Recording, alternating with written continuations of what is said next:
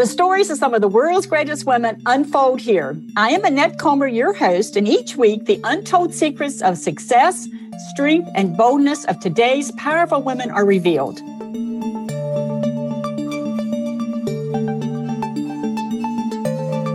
Today's woman grew up in an upper middle class family where she was constantly exposed to business conversations.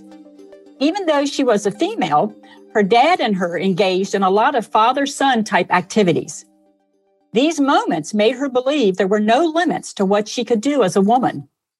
As she moved toward figuring out her future, her parents advised her to avoid pursuing technology based careers, as she would be competing with the smartest and the best. So she pursued law and eventually became general counsel in is what is deemed a male dominated space. Today, she serves as the chief legal officer for a technology based human resource company. It is my pleasure to introduce you to Lauren Zajac. Hi, Lauren. Thank you for joining me today. Thank you so much for having me. This is such a pleasure. And you have so much wisdom I want to uncover. So let's get right to it. Okay. You have been in a very male dominated business space most of your career.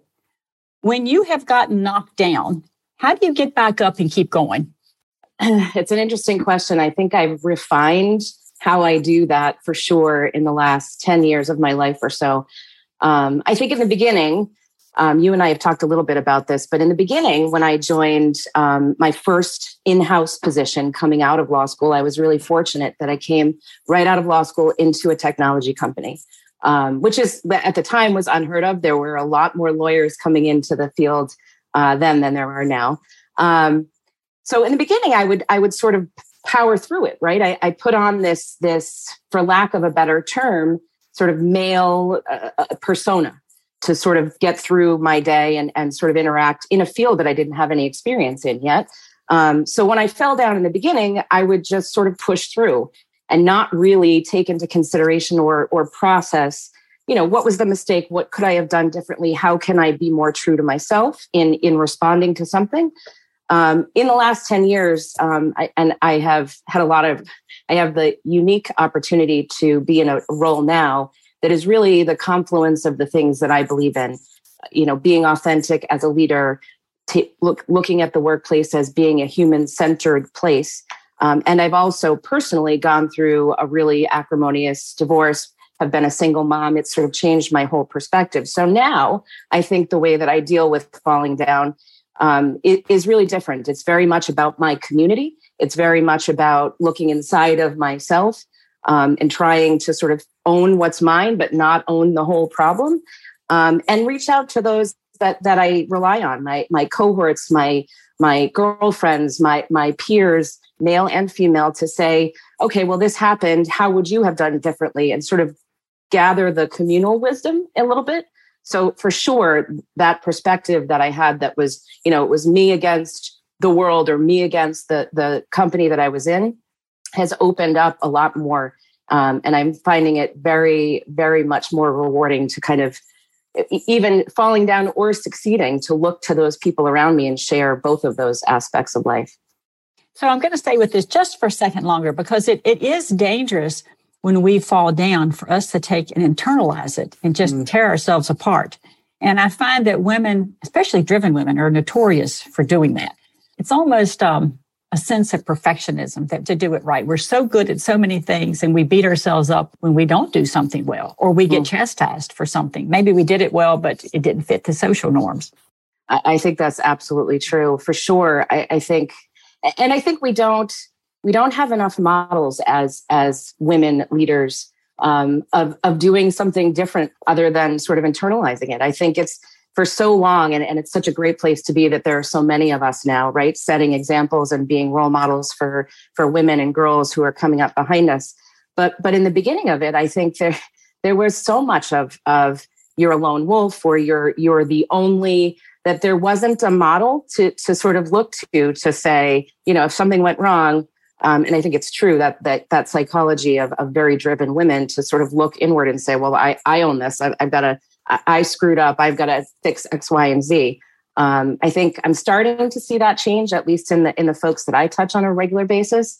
Um, so I hope that that continues down that path because I think it's it's obviously so destructive to take on everything as your own and inter- internalize it, and it holds you back from being able to be the best that you can be. Well, we end up sabotaging ourselves. Yeah, for sure. Mm. So, sexual harassment is something most women in male-dominated spaces have experienced. I know I've certainly got my own horror story. So, what has this been for you, and how have you navigated it as an attorney? Um, uh, well, I think like like many uh, women leaders and, and women in the workplace that I know, um, I have been the recipient of of several different instances of that. Um, some handled horribly, and some handled um, fairly graciously. Um, it's funny that we just talked about internalizing. I think in any kind of situation like that, where there's harassment or discrimination, there is and I have struggled to kind of work through my own issues for sort of taking some of that on. There is that natural, well, I must have done something. I must have, right? Um, so, so for sure, in the beginning, and the first time that that had happened to me, I was, um, first of all, I was not only shocked. Um, my my background and my upbringing, as you talked about in the intro, I didn't really have an expectation that there would be discrimination or harassment so so there was the shock like how can this i mean i, I know it happens but how can this happen to me um, and then secondarily the well i must have done something or i should have done this or i shouldn't have said that or i was too inviting in my language or you know you can think of a thousand different reasons um, fortunately um, you know not fortunately the next time but there was a next time and it was handled very differently. But i was a better advocate for myself. I think part of the thing you know the, the the journey or the cycle that you if you will that women leaders need to undertake is not only sort of letting go of some of that inner critic but being able to sort of advocate for themselves in a, in a stronger and, and more authentic way it's certainly been part of my journey over the last handful of years to um, to just find and stand in my value um, and so although unfortunate, a, a second occurrence did happen. Um, I was able to say, like, okay, so by the way, I, am the counsel of this company, and this is how we should handle it, and this is how we should handle it for everyone that this happens to. And I'm going to make sure that this is documented and treated the right way, and and bring in the human aspect because this is an emotional thing for someone to process. So we always should be looking at it through that lens. Uh, it's interesting. I'm, I'm going to stay here just for a second because this pr- touches me in a very personal way. And something that you said um, I can very much relate to, and probably some listening can as well, is this shock value. I remember the first time that I really encountered sexual harassment in my corporate career. I was in my late 20s and I was working with a colleague, and he reached out and grabbed my breast. And I'll never forget it. I, I was so shocked. I didn't even know. I mean, I turned around and walked out of his office because I didn't even know what to say. Yeah. And I was like you, it took me a while to process it. But you know, I never reported that to upper management. I did go back eventually and talk to him and tell him that he could never ever invade my personal space like that again. But in reality, I probably should have taken it a step further. Mm. But it was it was kind of shocking. it is it is shocking. It's it is shocking, and it um, I think only by the grace of the the work that I do, right, as a, as an attorney, right, I, I reported every, like the minute it happened. So I, I, I am thankful that I have sort of that grounding and that training. Um, but agree with you, the the shock and and sort of the unexpectedness caught me so off guard. I, I mean, I, you know, especially in my role in in a in a company to have that happen, you sort of shake your head and say like, what really? well, it's it's surreal. It really is. It is it's surreal. surreal. Yeah. And, and, I think some people wonder and, and are confused by why women don't report some of these incidents. Mm. But for me, um, it wasn't a fear. It was I was just so shocked. I, I, I, mm. it took me a long time to process. How could that even happen? It took away a sense of of idealism and maybe innocence in some way of where women played in the business world. And I'm like you, it happened. It didn't. It wasn't the first time. Yeah. Unfortunately. Yeah. Yeah. I, I, I that resonates with me. Taking away the innocence. I think. Um, you know, up until that point, right? Especially as a young lawyer, you're thinking, all right, well, I'm just going to roll with the punches and keep doing my thing. And then, like you, I it, it, sort of took me off my path, right? There right. were there was an awful lot of kind of processing emotionally and trying to understand how that could happen. It, it takes right. something away. Right. It, it certainly does. And I felt very alone. There was, I didn't even know who I would have talked to. Mm. Yeah, for sure. So you told me the higher you have risen in positions of power, the lonelier it's got. What did you mean by this? Hmm. Uh, I, I, think there are lots of different levels. It, it is, it's lonely to be, I, have discussed um, the fact that I've been in many of the positions that I've taken and, and, and very grateful for all of them that I've been the only woman, the only woman executive, the only female, right, C level. Um, there is a different experience. There is a different um, emotionality. There is a sort of everything I think that comes at you, especially as you rise up the ranks. I think is different, right? We can't. I, I always harken back to the, you know, the the Venus Mars, right? That whole discussion about how men and women are different. But I truly think that women leaders are are very much more plugged into how their de- decisions affect all of the folks that right that all of their community or the downstream effects of a particular decision. Um, and so i think the burden is um, heavier on a woman to be to the the higher you rise up in the levels and and right whether you have a partner to discuss it with or whether you have friends that do different jobs or are in different phases of their lives, it's a very hard thing to describe to someone else. Um, it, it's funny, some of the initial responses that I got when I tried to share, well, I'm having this really hard time. I need to make this decision or I need to make the case to the CEO for this. A lot of the feedback I would get, well, well I mean, those are first world problems, right? Like, what are you complaining about? So there was that. and then there was this other sort of lack of understanding, like, well I, I, mean why are you going so through so many cycles? Like i know other people other men that are in those roles and they don't spin the cycles or think about all of the machinations of how this could play out. Why are you making yourself crazy? So it's very i mean i have found that it is a very lonely place to be um, because there just isn't the same level of community and there isn't um, for me there, I've, I've tried to grow my own community so that i do have a place to go but it isn't a natural thing i think necessarily that that there is this place to share um, and to build experience and to have camaraderie. So um, trying to make decisions trying to do the right thing trying to be the best version of yourself as a leader when when there aren't very many models to look at is a, is a hard place to be and, and it's lonely and in that space there's a level of self-confidence that starts to develop Did, was there a secret to you figuring that out lauren uh, or was it I, just a journey? it was certainly a journey, um, and and it wasn't overnight. I, one of the big um, sort of grounding undertakings that I do at practice every day is meditate. Um, and in the beginning, when I started it hmm, 20 years ago, nobody talked about doing that. Um, and I didn't even know how to do it at first. I mean, there weren't there were half the resources that there are now. Um, but I have persisted in it, and I think for me, having that grounding, even if it's five minutes a day, I'm I'm a single mom of three teenagers, so I don't have a whole lot of time. But um, even if it's five minutes in the morning to kind of get the grounding and, and check in, some practice of checking in with yourself, I think, is part of the way forward. Because how can you hope to achieve a more authentic um, leadership model, a, a more authentic version of yourself as a leader, if you're not checking in with how do I feel about this or how am I reacting to this? Um, so for me, that was really a big part of my journey.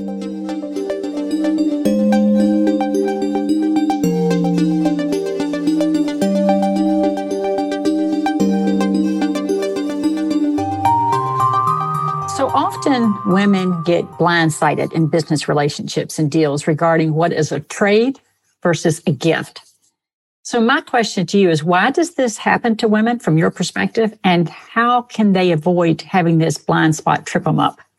It's an interesting question. I, I think part of that is um, part of that harken in my mind harkens back to the conversation we just had about women supporting other women I, think it is ultimately um, a lack of of model, right? There there aren't enough models um, for women to follow. So at least I'm putting myself in that place, and certainly that has happened to me.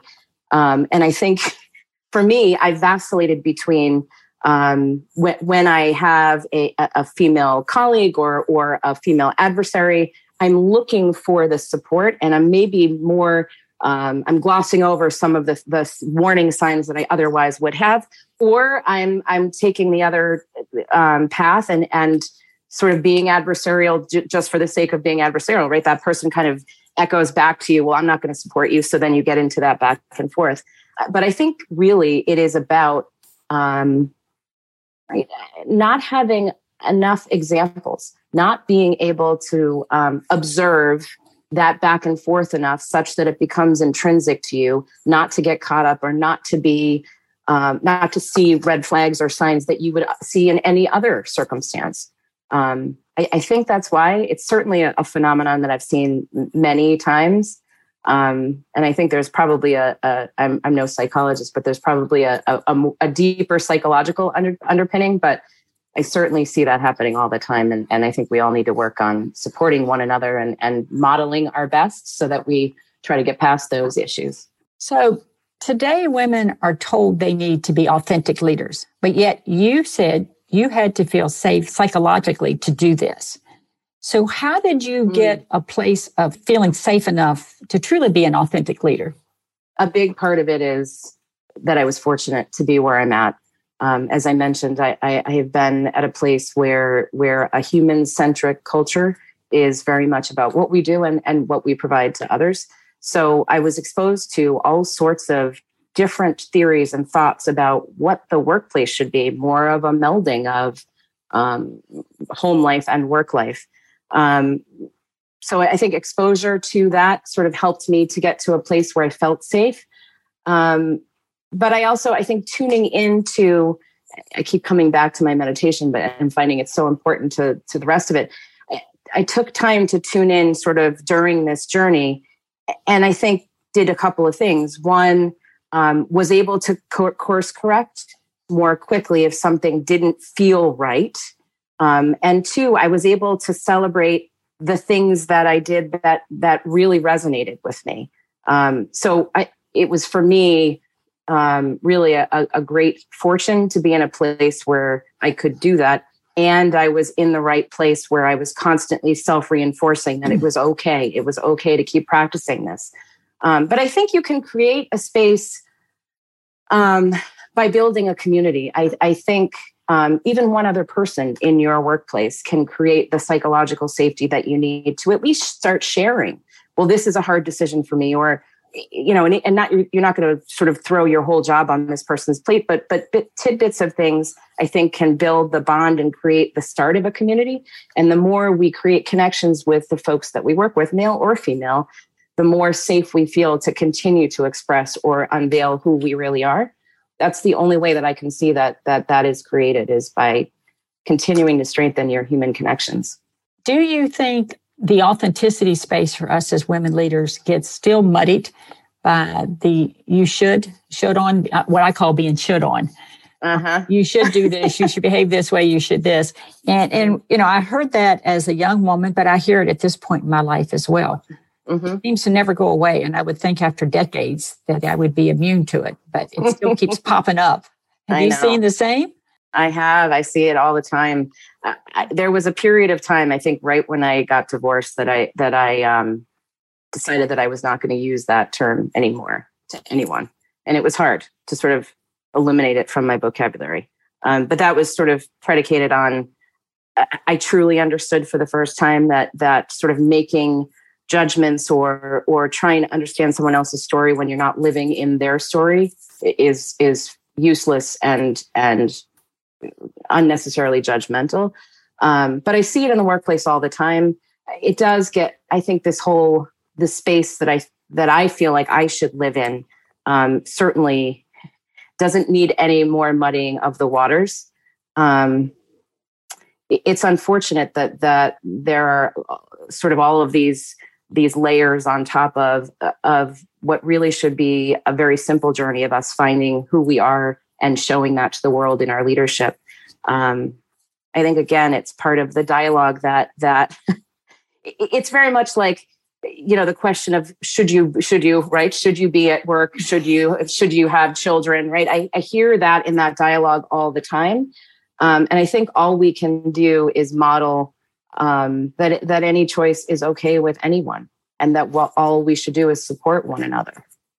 So I'm going to stay in this space a little bit longer. So, you know, we talk about these support systems and the mentoring and this type of thing that we can do for the generations that are becoming behind you and me. Mm-hmm. But what about women our age? Lauren, what do we need? Because now we're at a place, I mean, you're at a place where you're soon going to be an empty nester. You'll have these children raised, they'll go on to college. And many women in their 40s, 50s, and 60s now find themselves, and they're very driven. What do you think these women need? These women are you and I. I can only tell you what I think I need. And it's funny because in the beginning of my career, I was, you know, you, you network and you make connections, but I, I, I did it admittedly um, to find a path to the next thing or an, another opportunity. I never did it for just the sake of making the connection. Um, and I've started to do that over the last handful of years. And the most amazing things have, have come out of it. And I, I know it sounds a little, it sounds kind of hokey and a little cliche. And believe me, like the, the me of 10 years ago would have been like, what? Mm-hmm. Um, but the, the connections that I have made, um, to opportunities to, to be on boards, to just relationships, to a golf partner, to, I mean, these things have come out and, and rounded out my life in such a way that I think it, it can't be a bad thing for, especially for those of us who are driven, ambitious women who have sort of been forward looking our whole lives to sort of reach out a little bit and see where you can expand into places that give you a different kind of satisfaction. At least for me, that that has really made all the difference. Um, as you said, I mean, my my kids are kind of old, getting older, and getting ready to. So what's left for me? Well, all of these other things, all of these other connections and relationships, and and more golf with my golf partner, where we laugh at how terrible we are, and and and sitting on the board of the Soul Project, which is um, helping to sort of uncover our, our unconscious biases, especially between and amongst women, and, and helping the folks at the Leader Mom Project try to build a model and a dialogue for women who aspire to be leaders and who are moms, right? Those are the things that I wish I had had back then.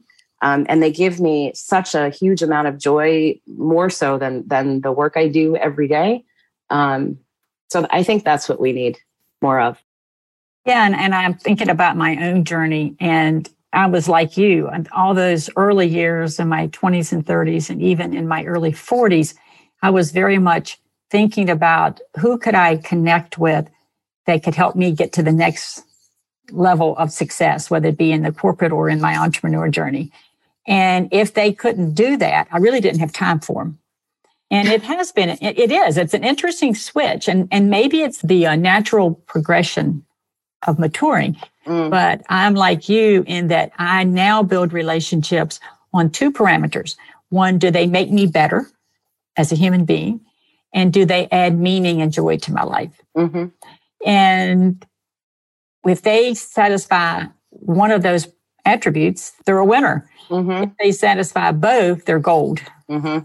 And it's a totally different lens of looking through how you build a network and a tribe around you. Yeah, it, it is a very different lens. It's it's really interesting. And can we take the younger versions of ourselves and help those women come along into that space faster than we got there? Don't know. So, as an executive, you found marriage a difficult path and mm-hmm. you eventually divorced. So, why was this? And what advice would you give to other professional businesswomen about marriage relationships? I, I think part of what I realized after the fact, I was married for 17 years to actually another attorney. Um, I think part of what I realized after the fact was I, I chose a little bit based on what it looked like on paper. Um, and, and, you know, I think, especially as a lawyer, you're kind of hard pressed not to do that, right? To sit back and make the pros and cons list. And then we do that with everything. Um, and, and that's not necessarily a bad thing. Um, but I do think what I realized after the fact was that there was more competition between the two of us. We did very similar jobs throughout the course of our marriage than than was otherwise healthy. Um, and it was it, it, got to the point where there was not the sharing of how was your day. There was more of a one-upmanship on I did this today. Oh, I did this. So obviously not the healthy uh, context for a marriage. I think my advice would be I, I, the other thing I did was was and I was I was not I was 26 when I got married, so youngish. Um, but I was in a huge rush. Everyone else I knew was getting married. Everyone else, like even people that I went to college with and law school with, were having children. I was like, oh, I'm missing out. Uh, so I was in a rush. Um, so my first piece of advice would be do not rush. Um, my second piece of advice would be pick someone who who when everything else falls away when when your careers don't matter and money doesn't matter and your looks are gone you can sit somewhere with a view or no view with a drink or no drink and actually enjoy talking to them. I, I don't think anybody ever said that to me and I, and if i had taken that one piece of advice and focused on that i would have ended up in a better place. So that would be my one piece of advice. And i think that's brilliant advice. I really do So, Lauren, is there anything about your journey to greatness that we haven't covered that you'd like to share with other women? Um, I think the only thing, and we've, we've touched a little bit on it, um, I'm very much an advocate, um, obviously, of trying to find a model of authentic leadership and, and about being sort of in service to the folks that you lead. But it, but the interesting part of it that I also feel as strongly about, and, and, and again, we've hinted on it, is I think we need to be bolder as as women, and I and I think we need to. I sort of call it um, "don't ditch the bitch," right? That there that thing that if you and I, I see it a lot in in my role, like within a company, you're the lawyer, you're always saying no, and in the beginning, I would cringe and oh, I got to say no again it, it's only um, when I sort of embraced that and said, you know what, that's what I'm supposed to say. I don't say no when I'm not supposed to. I am giving the right direction and I owned it.